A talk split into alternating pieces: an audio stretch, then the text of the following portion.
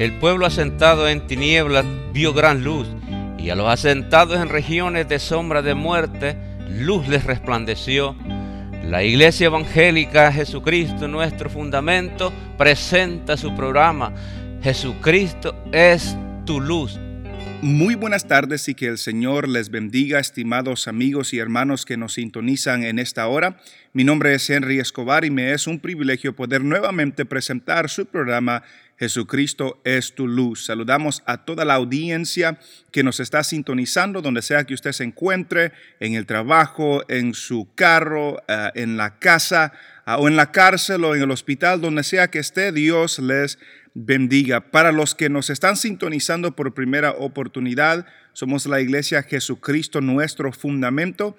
Estamos ubicados en el 8535 de la Parquet Drive en Houston, Texas, cerca de la área de la Wayside, de la Little York, de la Tidwell.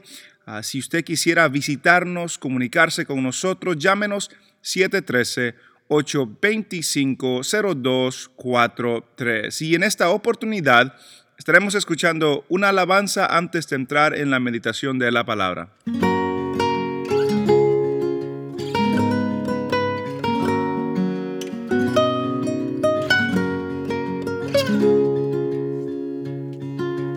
Cielo descendió sonido único, lo escucho en la lluvia y al tronar. El cielo estremeció como un cañón, canción que el universo entonó. Cantamos, tú eres grande, bueno y santo la luna declara tu gran majestad. Soy tan indigno y aún me llamas por siempre, oh Dios. Mi corazón te cantará.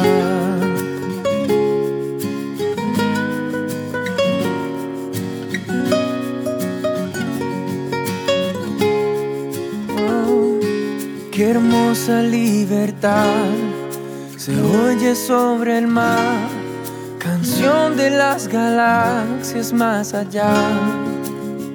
Oh, con toda la creación, unamos nuestra voz en la canción que el universo entonó.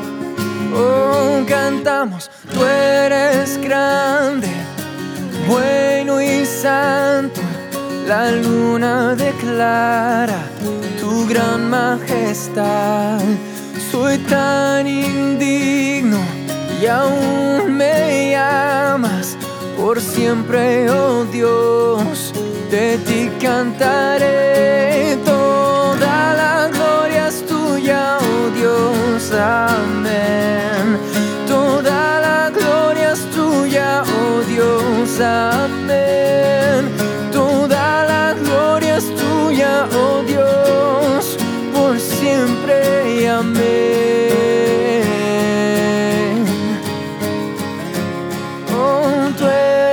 grande, bueno y santo. La luna declara tu gran majestad. Soy tan indigno y aún me llamas por siempre, oh Dios de ti cantaré. Tú eres grande, bueno y santo.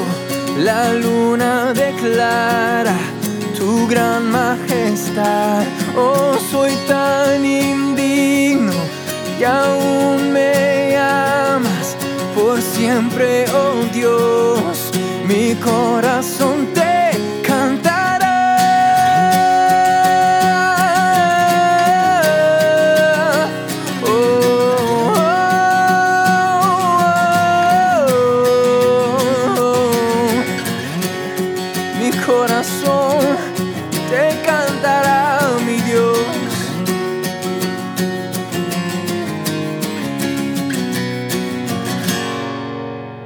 Les recordamos que usted puede visitar nuestra página de internet cristofundamento.org para poder escuchar las enseñanzas que se comparten en esta programación y también ah, que se han compartido en nuestra iglesia y para leer diferentes artículos y para más información acerca de nuestra iglesia. Nuevamente, cristofundamento.org.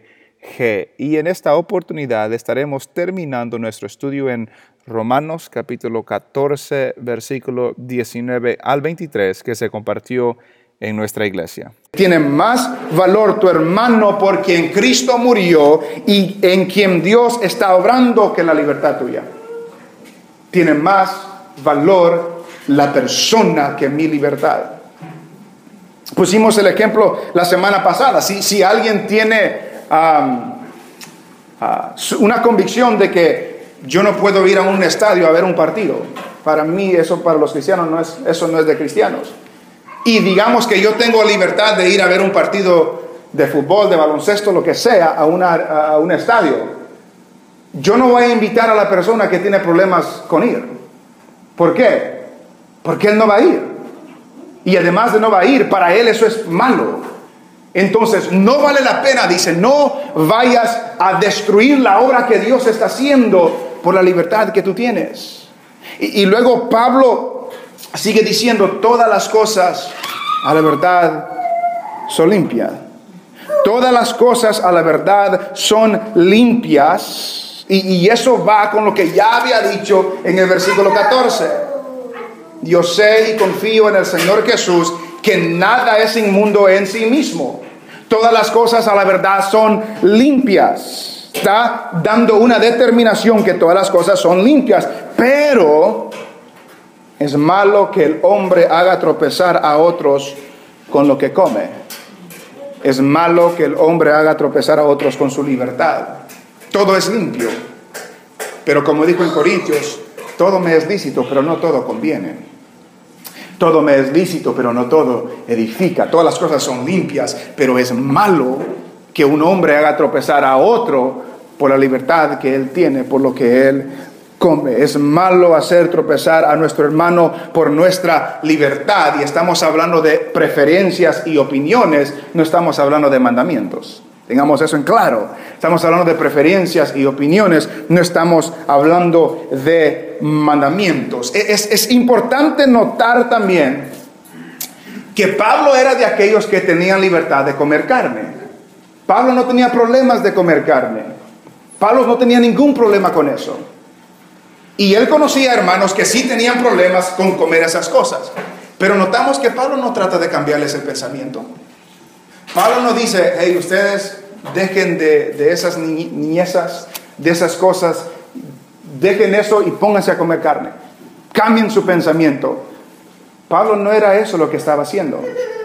Pablo estaba diciendo, yo tengo esta libertad y no los estaba convenciendo a ellos que tengan esa misma libertad o ese mismo conocimiento. Simplemente les dice, es malo hacer tropezar al hermano por su libertad. No lo trató de convencer. Y, está cumpliendo lo que ya había dicho en el versículo 1. Recibida al débil en la fe, pero no para contender sobre opiniones. Pablo los recibía, pero no cambiarles la mente. Porque está hablando de preferencias y no mandamientos.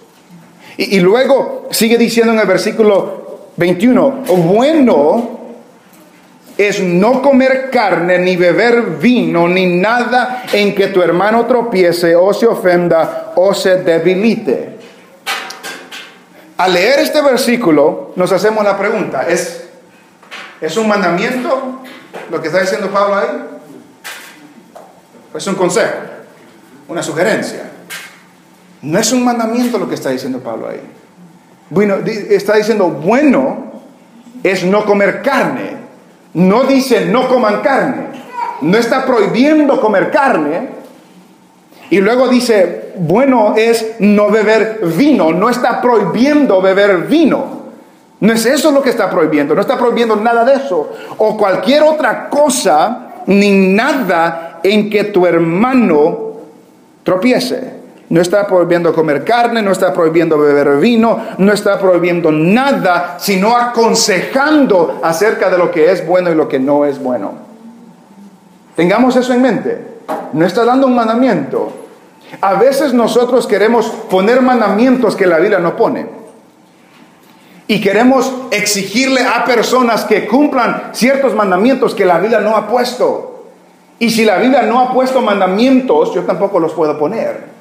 Y aún Pablo no pone mandamiento ahí, da un consejo. Bueno es no comer carne, no beber vino o cualquier otra cosa, pero no simplemente el no comer que haga a alguien tropezar. Si no hace a alguien tropezar, está bien comer carne. Si no hace a alguien tropezar, está bien tomar vino, no es prohibido. Si no, alguien, si no hace a alguien tropezar, está bien hacer cualquier cosa que no sea pecado. No estamos hablando de mandamiento, estamos hablando de preferencias y opiniones. El enfoque es nuestro hermano. El enfoque es nuestro hermano, no es mi libertad. El enfoque es mi hermano porque el amor que yo tengo con mis hermanos me indica la clase de vida, la libertad que yo puedo demostrar en esta tierra. Es más importante mi hermano y lo que Dios está haciendo en la vida de mi hermano que mi libertad que tengo en Cristo Jesús. Versículo 22, ¿tienes tu fe? Tenla para contigo delante de Dios. Nótese, esa frase de, de Pablo. ¿Tienes tu fe? Tenla para contigo delante de Dios. MacArthur dice que esa frase se puede traducir, mantén tu propia convicción delante de Dios. Mantén tu propia convicción delante de Dios. Lo que está diciendo Pablo es, cuando dice, tienes tu fe, no está hablando de fe que salva. No está hablando de fe que salva, está hablando de la convicción que si estamos honrando a Dios o no con lo que hacemos. Recuerde lo que ya había dicho en el versículo 2 de ese capítulo 14 de Romanos, porque uno cree que se ha de comer de todo. Esa palabra creer es fe. Uno tiene fe que se ha de comer de todo, otro que es débil come legumbres. Y, el versículo 6 que ya habíamos leído, el que hace caso del día lo hace para el Señor y el que no lo hace caso del día para el Señor no lo hace. El que come para el Señor come porque da gracias a Dios y el que no come para el Señor no come y da gracias a Dios. De esa fe está hablando, de la libertad que tú tienes y tienes la convicción de que eso agrada a Dios y lo haces para el Señor, tenla, volviendo al versículo 22, para contigo delante de Dios. La convicción que usted y yo tenemos cuando es de tropiezo para un hermano tenga esa convicción delante de Dios, aunque se limita en ciertas oportunidades o ocasiones. Aunque se limita en ciertas oportunidades o ciertas ocasiones. Y luego dice, bienaventurado el que no se condena Um, con lo que aprueba. Bienaventurado el que no se condena. ¿Por qué? Porque lo que va a decir después es que el que tiene fe y obra en esa fe está agradando a Dios. Si alguien hace algo pero no tiene la convicción que lo que está haciendo es correcto, no está agradando a Dios.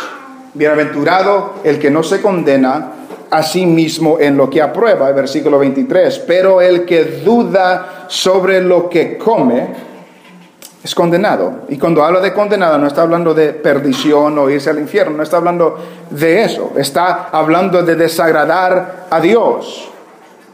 Porque el que duda sobre lo que come es condenado, porque no lo hace con fe.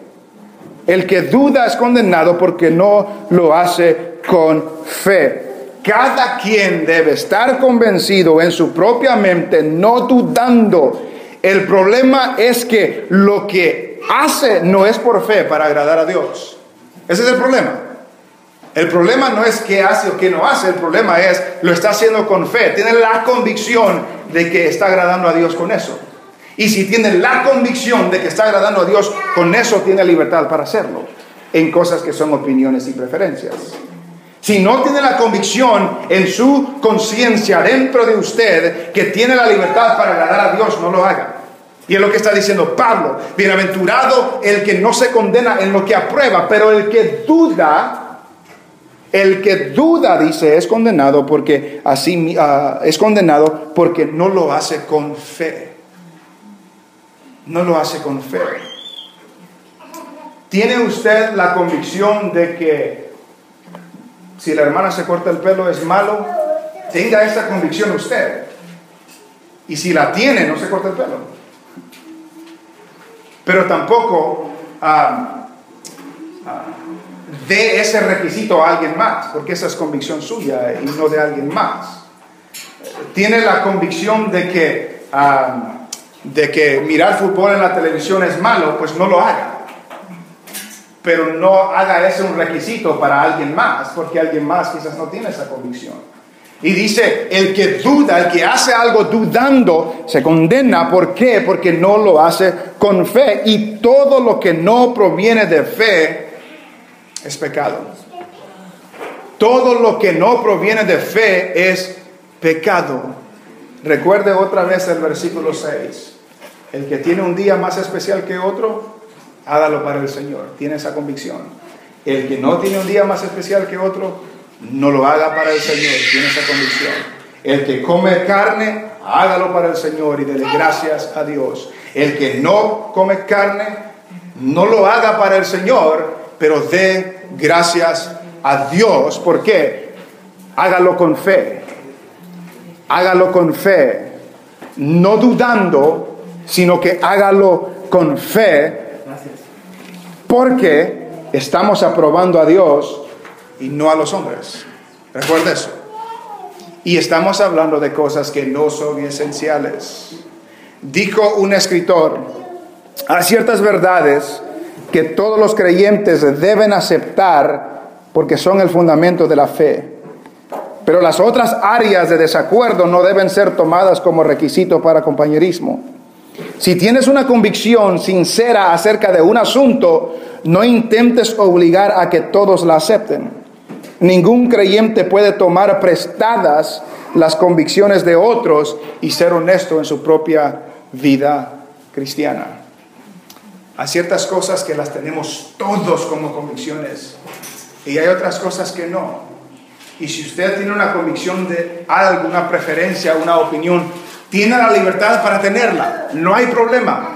Y Pablo no dice cambien de pensamiento, no hay problema, tengan esa convicción, tengan esa libertad, o no la tengan, no hay problema, pero no juzgue al que la tiene y no trate de convencer a aquel que la tiene. ¿Por qué? Porque él va a dar cuenta con Dios y usted también. Yo voy a dar cuenta con Dios, con mis opiniones y con mis preferencias y lo que hago lo hago convencido en mi mente de que lo estoy haciendo para agradar a Dios y no para los hombres.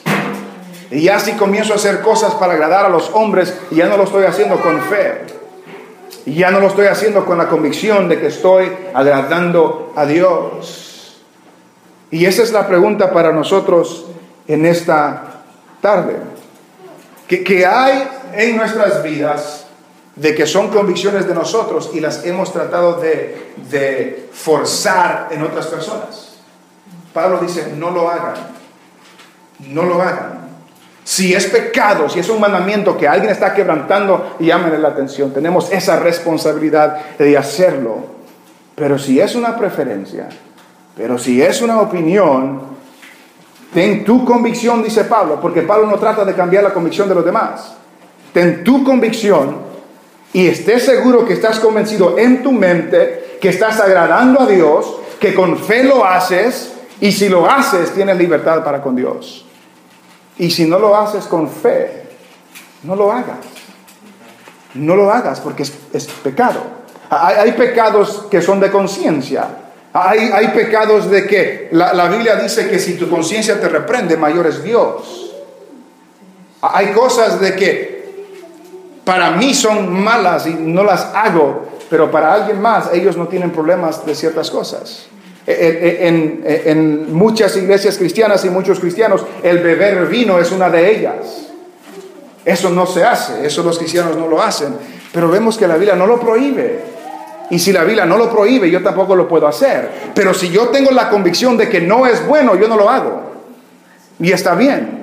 Y si alguien tiene la libertad de hacerlo, pues que lo haga con tal que esté seguro que está agradando a Dios. Porque un día todos los cristianos van a dar cuentas a Dios. Y un día todos vamos a presentarnos delante de Él y vamos a dar cuenta de todo lo que hemos hecho, de todo lo que hemos decidido, de nuestras preferencias, de nuestras opiniones. Dice la Biblia, sea bueno o sea malo, le vamos a dar cuenta a Dios. Pero le pertenecemos al Señor. Le damos cuenta al Señor. Es lo que está diciendo Pablo en el capítulo 14 de Romanos. ¿Tenemos libertad en Cristo? Sí tenemos. ¿Podemos ejercer esa libertad donde sea? La podemos hacer. ¿Debemos ejercer esa libertad donde sea? No. Todo me es lícito, pero no todo conviene. Todo me es lícito, pero no todo edifica.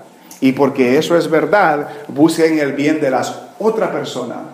No, no busquen el bien del suyo propio. Y, y, sobre toda libertad que usted y yo podamos tener, la, la vida de mi hermano es más importante. La obra que Dios está haciendo en mi hermano es más importante. La obra que Dios ha comenzado en mi hermano es más importante que la libertad que yo tengo en el Señor. Y esa obra y ese amor que yo tengo por mi hermano me lleva a limitar mis libertades, mis opiniones en ciertas ocasiones. Y en ciertas ocasiones no, porque yo la tengo para el Señor y conmigo. ¿Tienes tu fe? Dice, está bien. Tenla tú y el Señor.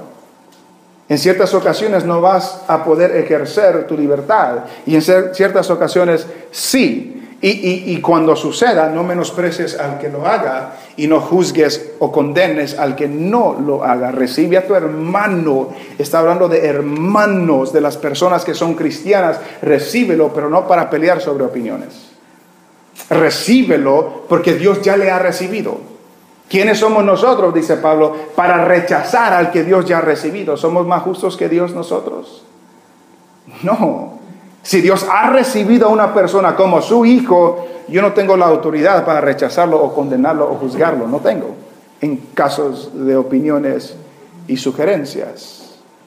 Entonces, el llamado para nosotros es, es esa primera frase que leímos en el versículo 19, porque entendemos que el reino de Dios no consiste en comida ni bebida, sino en justicia, en amor y gozo en el Espíritu Santo. Y el que hace esto sirve a Cristo, agrada a Dios y es aprobado por los hombres, porque eso es verdad en cuanto a nosotros sigamos lo que contribuye a la paz y a la mutua edificación.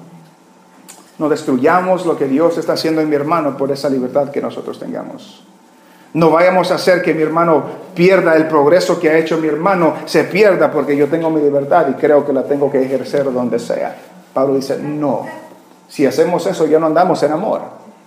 Tienen que andar en amor, tienen que andar en justicia, tienen que andar en paz, dice Pablo, tienen que andar en gozo, en el Espíritu Santo y no anden en pleitos no anden en contiendas, no anden en divisiones, no anden peleando por cosas que no son esenciales, por cosas que sí, la fe cristiana, por eso sí podemos contender. Por lo que la Biblia dice acerca de Dios, eso sí podemos contender. Por lo que la Biblia dice acerca de Jesús, eso sí podemos contender. Por lo que la Biblia dice acerca de la salvación, eso sí podemos contender, eso es esencial, eso no es negociable. Pero por otras cosas, Aceptemos que hay diferencias. Aceptemos que hay diferentes preferencias. Aceptemos que hay diferentes opiniones, pero somos hermanos en Cristo. Porque lo que nos une no es que tengamos las mismas preferencias de vestuario, no es que tengamos las mismas preferencias de corte de pelo. Mire yo, yo no tengo pelo, no es eso. No, no es que tengamos la misma, el mismo gusto de música, no es eso lo que nos une como cristianos. Lo que nos une como cristianos es la fe que tenemos en Cristo Jesús. Y esa fe que tenemos en Cristo Jesús nos lleva a amar, nos lleva a obrar justamente, nos lleva a tener paz y nos lleva a tener gozo en el Espíritu Santo. Eso es lo que nos une. Eso es lo que nos une. Tengamos eso en mente. Y las cosas que no son esenciales, si no estamos de acuerdo, gloria a Dios. Nos recibimos los unos a los otros, pero no para pelear sobre esas cosas, porque esas cosas no son importantes. Lo que importa es la fe, el amor, el gozo, la paz y la justicia.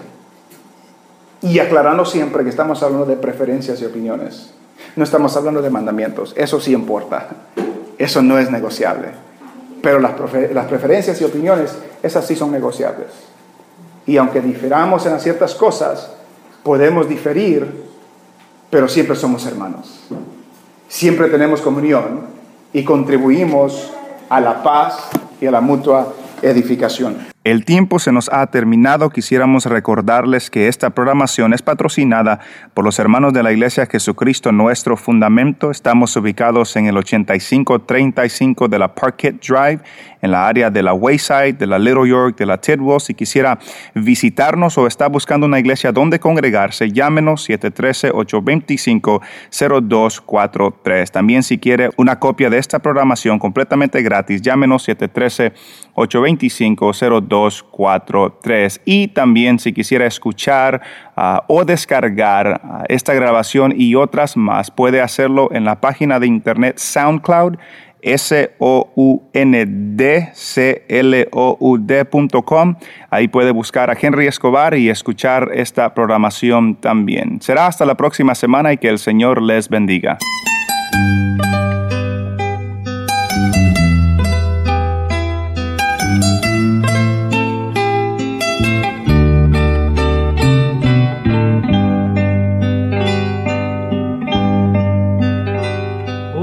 Mía. Ama a Jehová, porque a su imagen Él te creó. Y por la sangre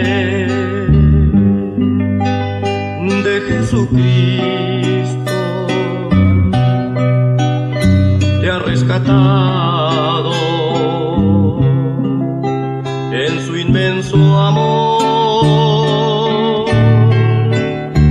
Debes amarle,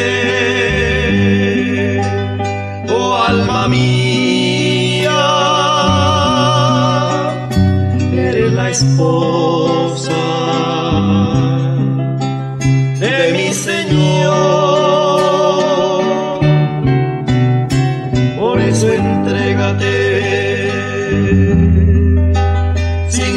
Prazer.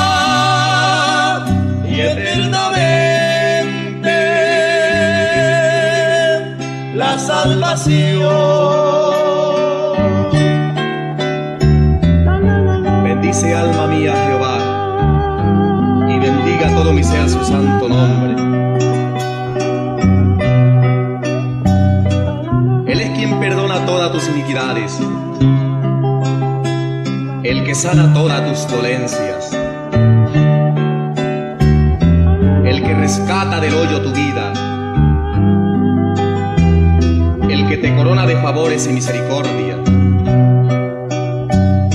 el que sacia de bien tu boca, de modo que te rejuvenezcas como el águila.